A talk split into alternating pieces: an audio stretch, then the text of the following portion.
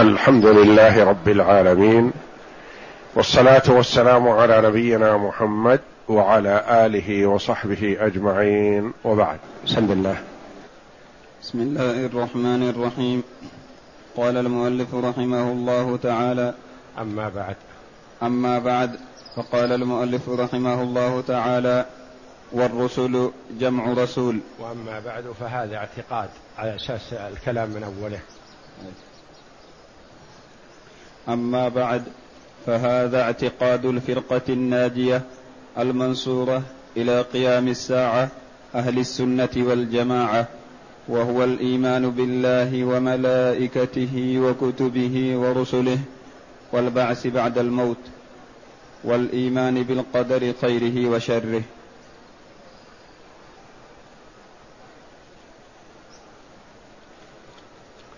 قول المؤلف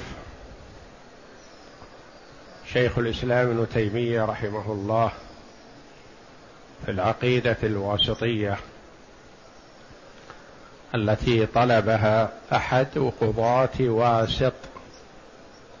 يقول لأتعلمها وأعلمها الآخرين.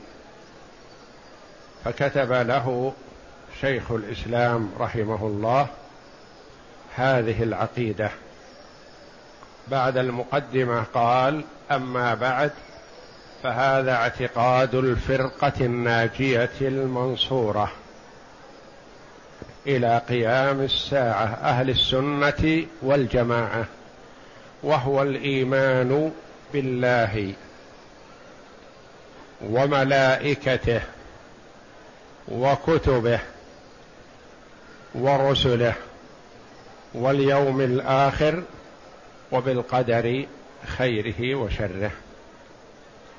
وتقدم الكلام على أول هذه المقدمة وهو الإيمان بالله وملائكته وكتبه واليوم الكلام على الرسل. من الإيمان بالله الركن الرابع من أركان الإيمان.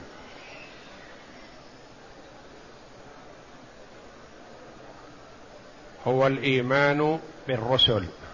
الركن الأول الإيمان بالله. والثاني الإيمان بالملائكة. والثالث الإيمان بالكتب. وتقدم الكلام على هذا. الرابع الإيمان بالرسل.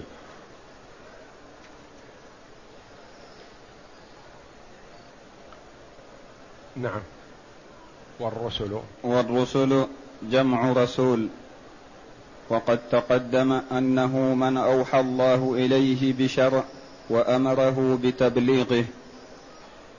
وعلينا أن نؤمن تفصيلا بمن سمى الله في كتابه. منهم وهم خمسة وعشرون ذكرهم الشاعر في قوله في تلك حجتنا منهم ثمانية من بعد عشر ويبقى سبعة وهم إدريس هود شعيب صالح وكذا ذو الكفل آدم بالمختار قد ختموا. يقول والرسل الإيمان بالله وملائكته وكتبه ورسله. الرسل جمع رسول. يعني الرسل جمع. ومفرد هذا الجمع رسول. رسول ورسول ورسول تجمع على رسل. وتقدم عند قوله الحمد لله والصلاة والسلام على رسول الله تعريف الرسول. وأنه من أوحي إليه بشرع وأمر بتبليغه. فرق بين الرسول والنبي. الرسول أوحي إليه بشرع وأمر بتبليغه. والنبي غير هذا. النبي أوحي إليه بشيء. لكن هل هو أوحي إليه ولم يؤمر بالتبليغ؟ قيل هذا. وقيل النبي هو من أمر بتبليغ شرع من قبله. يعني ما جاءه شيء جديد وإنما هو أمر بتبليغ والدعوة إلى شرع رسول قبله. اذا فكل رسول نبي وليس كل نبي رسول. كل رسول نبي فالرسل أنبياء لكن الأنبياء لا يقال عنهم إنهم رسل.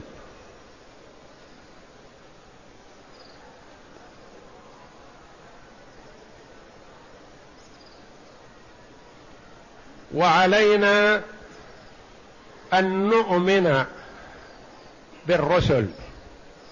ونعتقد اعتقادا جازما بأن الله جل وعلا أرسل رسلا من بني آدم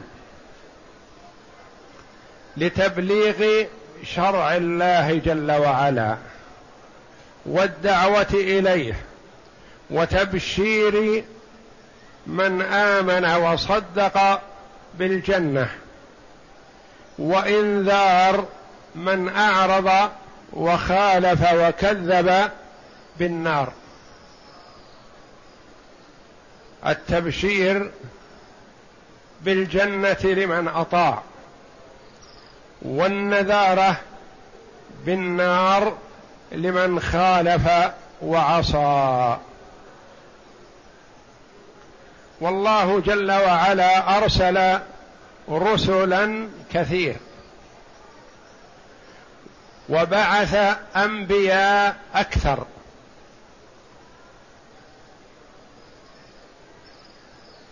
ولا يعلم عدد الرسل والأنبياء بالتحديد إلا الله جل وعلا. لأن الله جل وعلا قال لافضل الخلق وأكرم الرسل ورسلا قد قصصناهم عليك من قبل ورسلا لم نقصصهم عليك.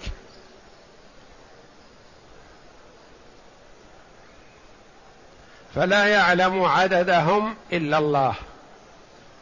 فيجب علينا الإيمان بالرسل عموما.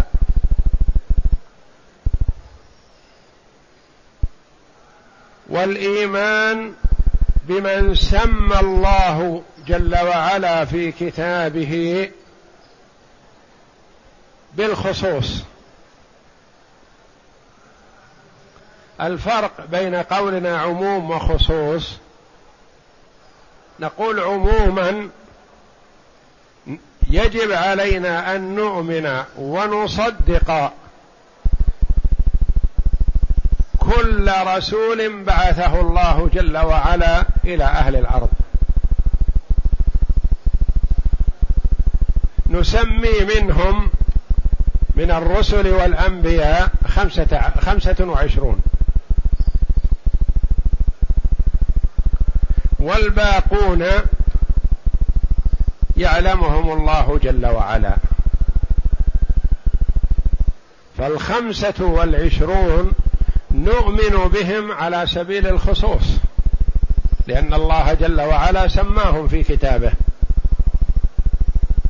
منهم رسل ومنهم أنبياء الخمسه والعشرون.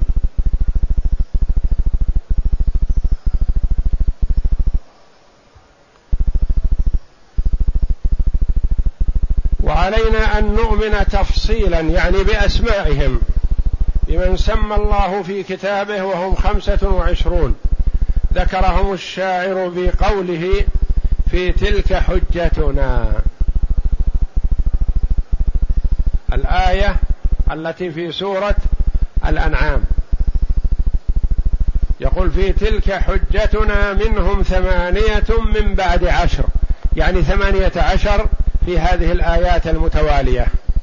ليس في آية واحدة بل في آيات. ثمانية عشر. وسبعة سموا في آيات أخر لا في هذه. فصار مجموع الأنبياء والرسل المذكورون في كتاب الله تعالى خمسة وعشرون. منهم نبي الرسول ومنهم نبي فقط. ويشير في قوله في تلك حجتنا في قوله تعالى وتلك حجتنا آتيناها إبراهيم على قومه. أعقد. إبراهيم. نرفع درجات من نشاء إن ربك حكيم عليم. ووهبنا له إسحاق ويعقوب. كلا هدينا. هؤلاء ثلاثة. ونوحا هدينا من قبل ومن ذريته داود وسليمان وأيوب ويوسف وموسى وهارون وكذلك نجزي المحسنين. هؤلاء عشرة. وزكريا ويحيى وعيسى وإلياس كل من الصالحين. وإسماعيل واليسع ويونس ولوطا وكلا فضلنا على العالمين. هؤلاء ثمانية عشر.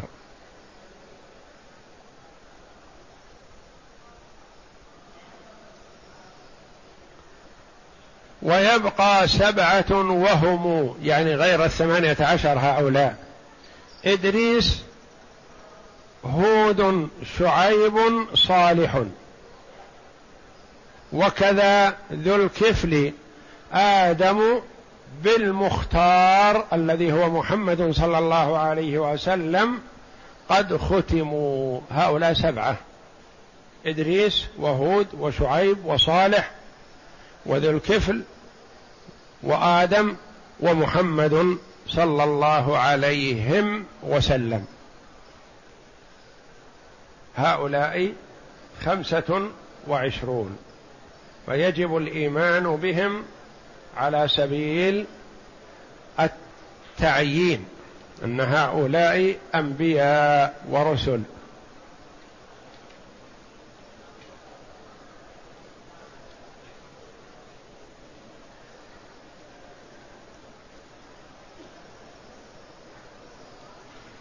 وموضع الرسالة التبشير والنذارة. يعني يبشرون وينذرون. والتبشير إعطاء الخبر السار الذي يظهر أثره على البشرة وقد يطلق لغة على الخبر السيء المؤلم. ويقال له تبشير لغة بأن يظهر أثره على البشرة سوءا. كما قال الله جل وعلا فبشرهم بعذاب أليم. أو يكون المراد والله أعلم التهكم بهم. كما قال الله جل وعلا رسلا مبشرين ومنذرين.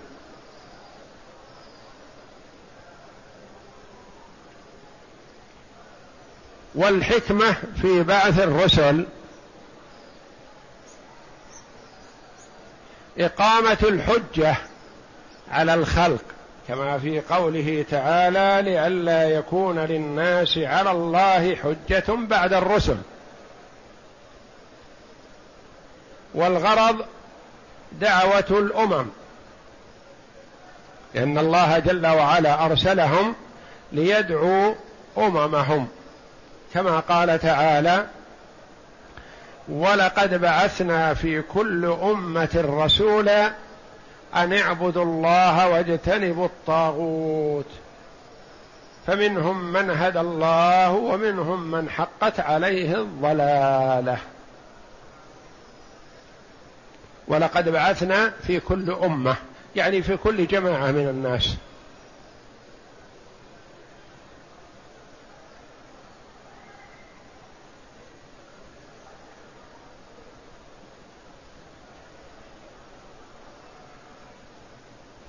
وافضل أولياء الله من بني آدم هم الأنبياء والرسل. وأفضل الرسل هم أولو العزم. وأولو العزم قيل فيهم أقوال. أرجحها والله أعلم. أنهم الخمسة المذكورون في آيتين من كتاب الله جل وعلا بخصوصهم. وهم نوح وإبراهيم وموسى وعيسى ومحمد صلى الله عليهم وسلم. هؤلاء هذا القول الراجح في أولي العزم.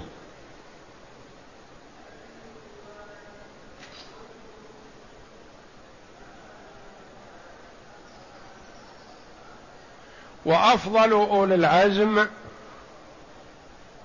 هو محمد صلى الله عليه وسلم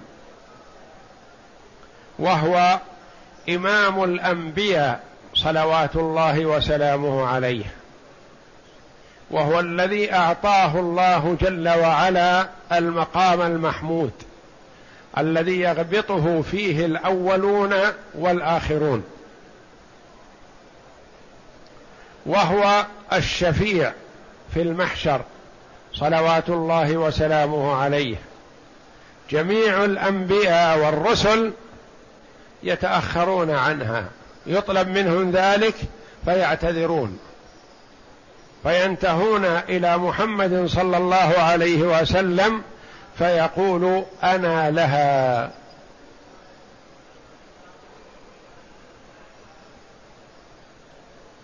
فيأذن الله جل وعلا له في الشفاعة ويستجيب له شفاعته جل وعلا.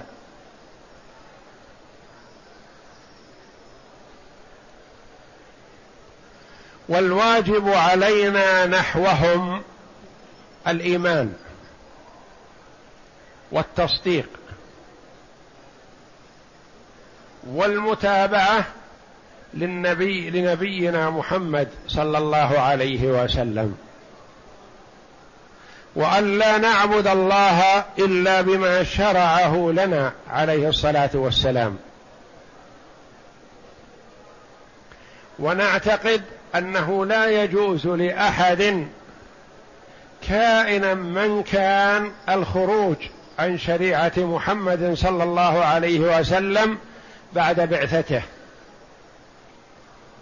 وأن شرائع الأنبياء عليهم الصلاة والسلام قبل بعثة محمد صلى الله عليه وسلم حق. وكل نبي أخبر عن محمد صلى الله عليه وسلم وأمر أمته إن بعث ومنهم أحد أن يؤمنوا به ويصدقوه ويتابعوه. فشريعته نسخت الشرائع والأديان السابقة.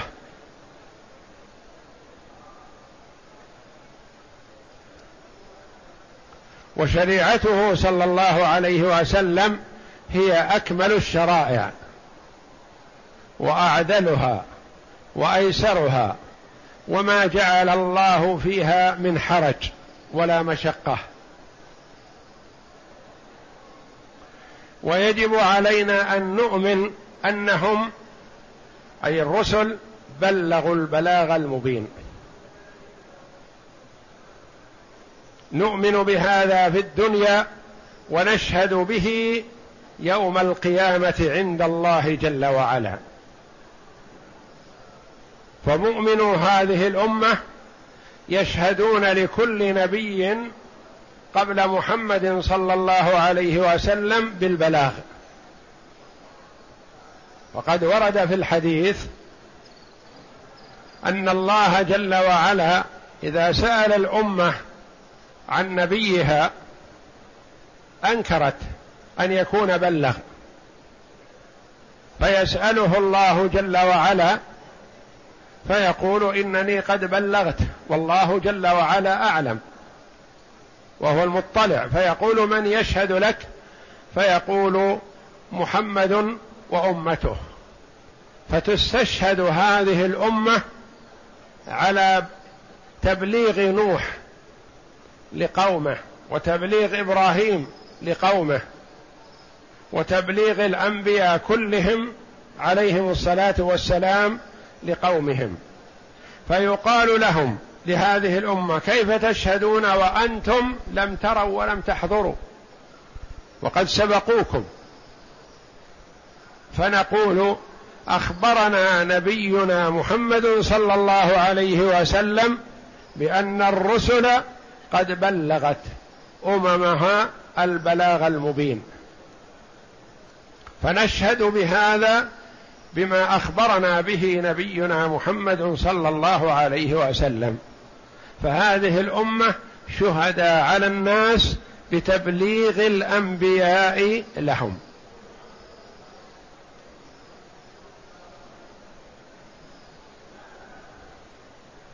والله جل وعلا قرن وعلق طاعة الرسل جعلها من أطاع الرسول فقد أطاع الله.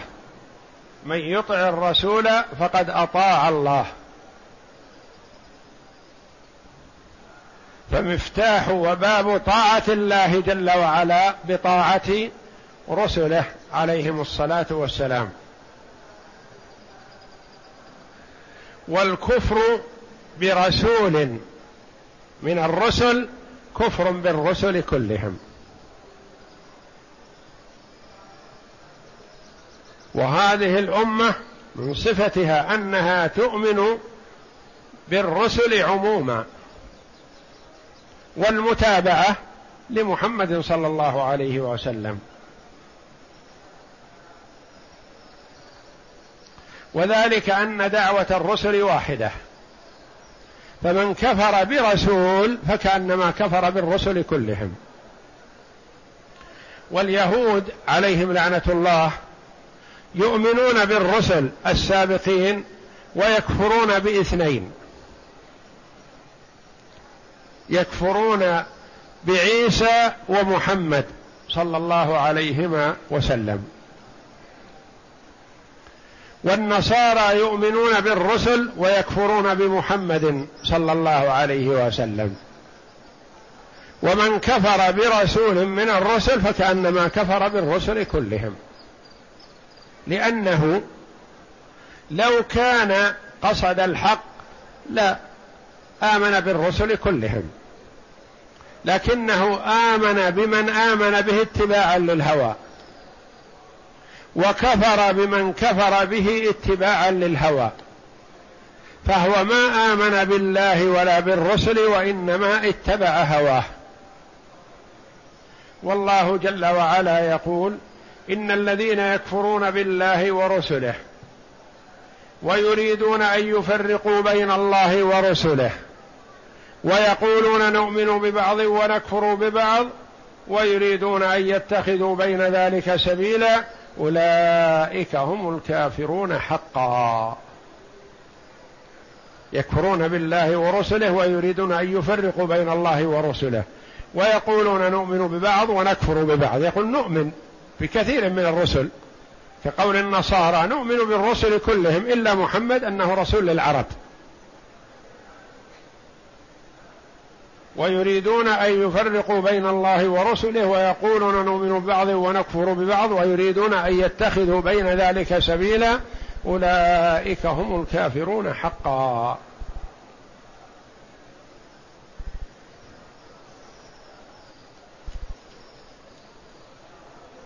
والرسل كلهم صادقون.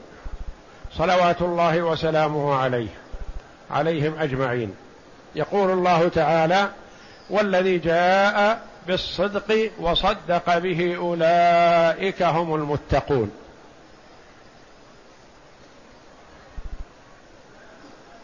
وقال تعالى هذا ما وعد الرحمن وصدق المرسلون.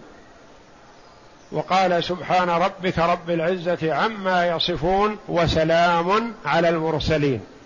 فسلم جل وعلا على المرسلين لسلامة ما قالوه. وما أمروا به وأنهم ما قالوا إلا الحق والصدق.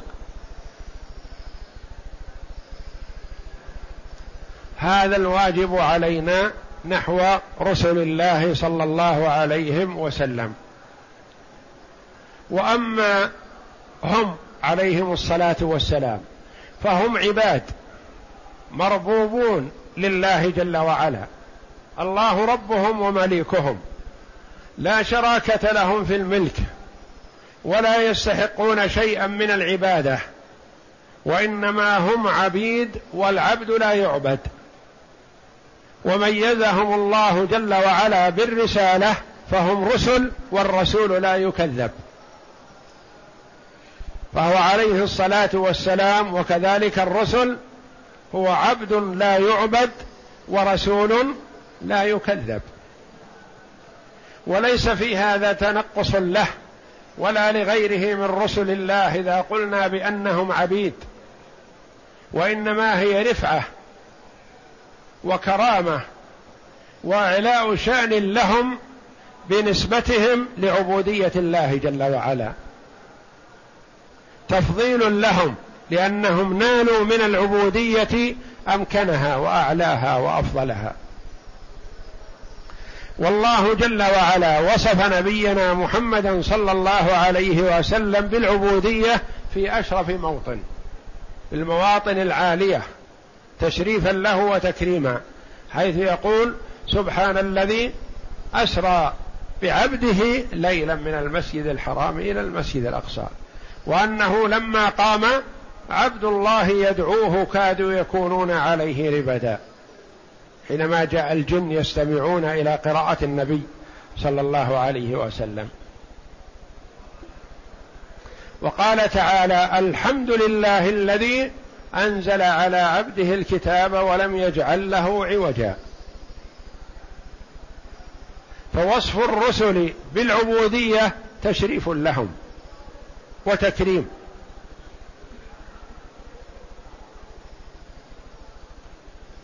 ويجوز عليهم ما يجوز على سائر الخلق مما لا يقدح في مقام النبوة.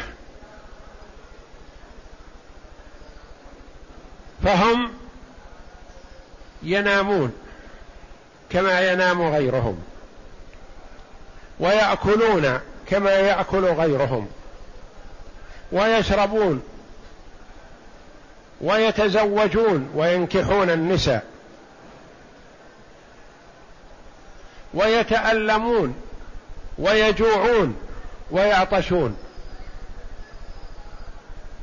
وقد يتعدى عليهم ويظلمون. وهذه كلها أدلة وعلامات بأنهم ليس لهم شيء من الألوهية. فالإله ما يمكن أن يظلم. فهم عباد. يبتليهم الله. يبتليهم الله جل وعلا كما يبتلي غيرهم. بالفقر والغنى والصحة والمرض والأذى من الناس. أوذوا في ذات الله فصبروا. عليهم الصلاة والسلام.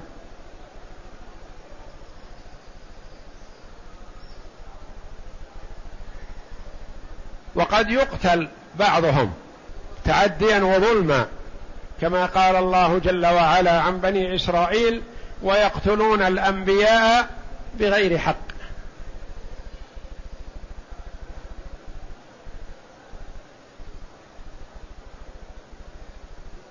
وما أرسلنا قبلك من المرسلين إلا إنهم لياكلون الطعام ويمشون في الأسواق. وقال تعالى ما المسيح ابن مريم إلا رسول قد خلت من قبله الرسل وأمه صديقة. كانا يأكلان الطعام. هذا تنبيه من الله جل وعلا للعباد للنصارى خاصة الذين يؤلئونه. كانا يأكلان الطعام. واللي يأكل الطعام في الدنيا يحتاج إلى أمور يستحيا من ذكرها. يتبول ويتغوط. والإله ما يصلح أن يكون كذا. هذا لفت نظر للعباد بأن هؤلاء عباد. أثنى عليهم جل وعلا بقوله ما المسيح ابن مريم إلا رسول. قد خلت من قبله الرسل وأمه صديقة نعم المرأة. فهم خيار لكنهم ليس لهم شيء من الألوهية. كانا يأكلان الطعام. واعرف أنت ما الذي يترتب على من يأكل ويشرب. أنه يحتاج إلى التبول يحتاج إلى التغوط. يجوع أحيانا ومثل هذا ما يصلح أن يكون إله. أن الإله هو الكامل من كل وجه جل وعلا. وقال عليه الصلاة والسلام عن نفسه ليبين صفته وأنه ليس له شيء من الألوهية وإنما هو عبد من عباد الله. لكني أصلي وأنام. أصلي أطلب من الله أرجو الله أتضرع إلى الله. والإله ما يطلب من غيره شيء وإنما هو يأمر. لكني أصلي وأنام وأصوم وأفطر. أصوم لماذا؟ أطلب الثواب من الله جل وعلا. وأتزوج النساء. هذا قاله صلى الله عليه وسلم حينما هم بعض الصحابة بالتبتل وترك متاع الدنيا اطلاقا. قال أحدهم أنا أصلي الليل ولا أرقد. وقال الآخر أنا أصوم الدهر ولا أفطر. وقال الآخر أنا لا أتزوج النساء. فرد عليهم صلى الله عليه وسلم ويقول أحدهم لو أذن لنا الرسول لاختصينا لكنه رد علينا التبتل. ما طلب منا وما أمرنا بذلك ونهانا عن التبتل. وقال عمن صام الدهر لا صام ولا أفطر. لا صام من صام الدهر أو كما قال صلى الله عليه وسلم. وإنما هو يصوم يحس بالجوع والعطش فيؤجر ويفطر فيشبع فيحمد الله جل وعلا. ولو كان باستمرار صائم ما أحس بالجوع والعطش يكون هذه عادته. ولهذا نرى مثلا أن مشقة الصيام في أول رمضان أسهل بكثير من أوسط رمضان وآخره لأن النفوس استصامت واعتادت هذا الشيء. أول رمضان لو صام الإنسان بدون سحور تألم وتعب. وآخره لو صام بدون سحور ما ما أتعبه لأنه تعود. ولهذا نهى الرسول عليه الصلاة والسلام عن الصيام المستمر.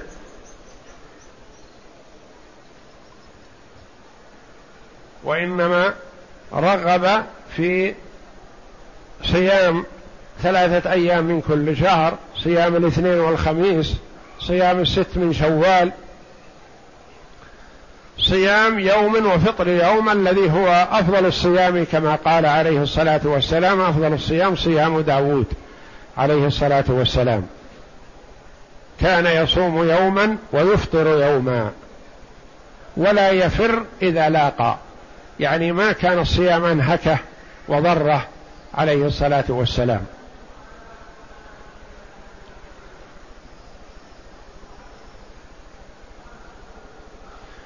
وكان النبي صلى الله عليه وسلم يمرض كما يمرض غيره. ويتألم ويشتكي. الوجع الذي يحس به. وقد قالت عائشة رضي الله عنها ورأساه قال أنا ورأساه عليه الصلاة والسلام أو كما قال عليه الصلاة والسلام. ويتألم من الحر كما يتألم غيره ومن البرد كما يتألم غيره. ويتألم من الجوع والعطش ويربط على بطنه الحجر والحجرين أحيانا من شدة الجوع عليه الصلاة والسلام. وتقول عائشة رضي الله عنها يمضي نرى الهلال ثم نرى الهلال ثم نرى الهلال ثلاثة أهلة وما أوقد في بيت رسول الله صلى الله عليه وسلم نار. قلت يا رسول الله ثلاثة أهلة في شهرين. قلت يا, قلت يا أماه ما طعامكم؟ قالت الأسودان الماء والتمر. إلا أنه كان لنا جيران من الأنصار عندهم منح فكانوا يبعثون إلى رسول الله صلى الله عليه وسلم بشيء من اللبن فيشرب منه ويسقينا عليه الصلاة والسلام.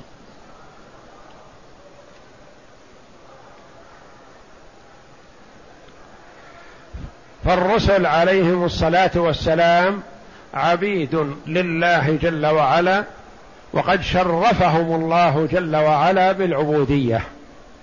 فهم لا يستحقون شيئا من العبادة ولا يجوز الغلو فيهم. مجاوزة الحد وقد قال عليه الصلاة والسلام يحذر أمته مما وقعت فيه الأمم السابقة. لا تطروني كما أطرت النصارى ابن مريم. إنما أنا عبد فقولوا عبد الله ورسوله. إنما أنا عبد. فقولوا أنتم هو يقول عن نفسه أنا عبد. فقولوا أنتم عبد الله ورسوله. عبد الله ورسوله. فهو عبد لا يعبد ورسول لا يكذب. والناس فيه وفي الرسل على طرفي نقيض ووسط. أناس غلوا وتجاوزوا الحد فيه عليه الصلاة والسلام فألهوه وجعلوه شريكا مع الله تعالى الله. كما قال شاعرهم فإن من جودك الدنيا وضرتها ومن علومك علم اللوح والقلم. وطلب منه الشفاعة والأخذ بيده وهذا لا يطلب إلا من الله.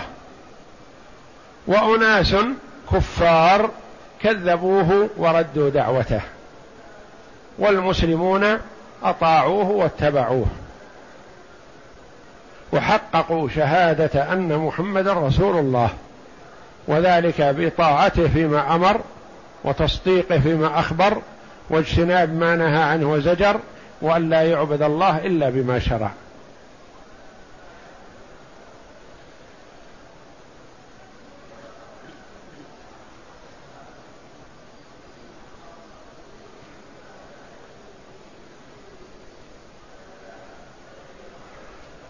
فهم عليهم الصلاة والسلام صادقون مبرؤون من العيوب المخلة بالرسالة. يعني ما يمكن أن يكذبوا ولا أن يغشوا ولا أن يخادعوا ولا أن يقعوا في كبيرة من الكبائر وليس فيهم قصور لا في العقل ولا في الإدراك. عليهم الصلاة والسلام. وهم عبيد لله جل وعلا. نعم.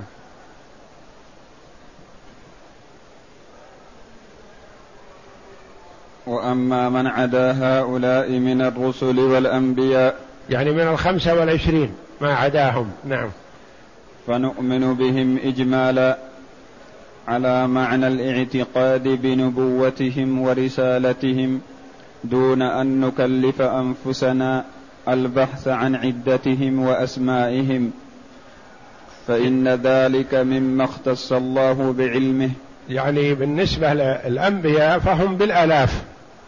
وبالرسل قيل فيهم أنهم ثلاثمائة وبضعة عشر لكن ما يعلم عددهم بالضبط بالتحديد إلا الله جل وعلا. نعم. قال تعالى ورسلا قد قصصناهم عليك من قبل ورسلا لم نقصصهم عليك. ويجب الإيمان بأنهم بلغوا جميع ما أرسلوا به على ما أمرهم الله عز وجل. وبينوه بيانا لا يسع أحدا ممن أرسلوا إليه جهله وأنهم يعني بيان واضح. ما يقال مثلا ما أتى بحجة ما أتى ببينة ما أتى بمعجزة يجعلنا نصدقه. أتى أتوا عليهم الصلاة والسلام بما لا يبقى فيه مجال للشك إلا ممن عاند وكابر. نعم. وأنهم معصومون من الكذب والخيانة والكتمان والبلادة. والبلادة. البلادة يعني التغفيل. يعني ما فيهم مغفل أو فيهم قاصر في عقله عليهم الصلاة والسلام بل هم من أكمل البشر فيما يتصف به البشر. نعم. وأن أفضلهم أولو العزم والمشهور أنهم هذا المشهور لأنه ما هم قطعا وإنما خلاف في أولي العزم. من هم؟ والمشهور أنهم.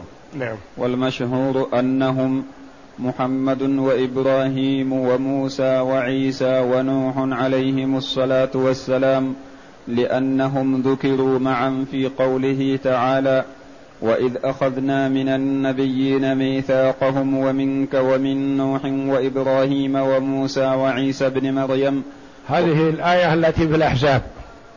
نعم. وقوله شرع لكم من الدين ما وصى به نوحا والذي أوحينا إليك وما وصينا به إبراهيم وموسى وعيسى أن أقيموا الدين ولا تتفرقوا فيه. هذه الآية التي في الشورى. وهاتان الآيتان ذكر فيها الخمسة. فهذا من المرجحات على أن المراد بأولي العزم هم الخمسة المذكورون معا. وهم في السورة الأولى وإذ أخذنا من النبيين ميثاقهم عموما ومنك محمد صلى الله عليه وسلم ومن نوح وإبراهيم وموسى وعيسى بن مريم. خمسة. والآية الأخرى شرع لكم من الدين ما وصى به نوحا والذي أوحينا إليك يا محمد وما وصينا به إبراهيم وموسى وعيسى خمسة. ذكر الخمسة في آيتين من كتاب الله جميعا.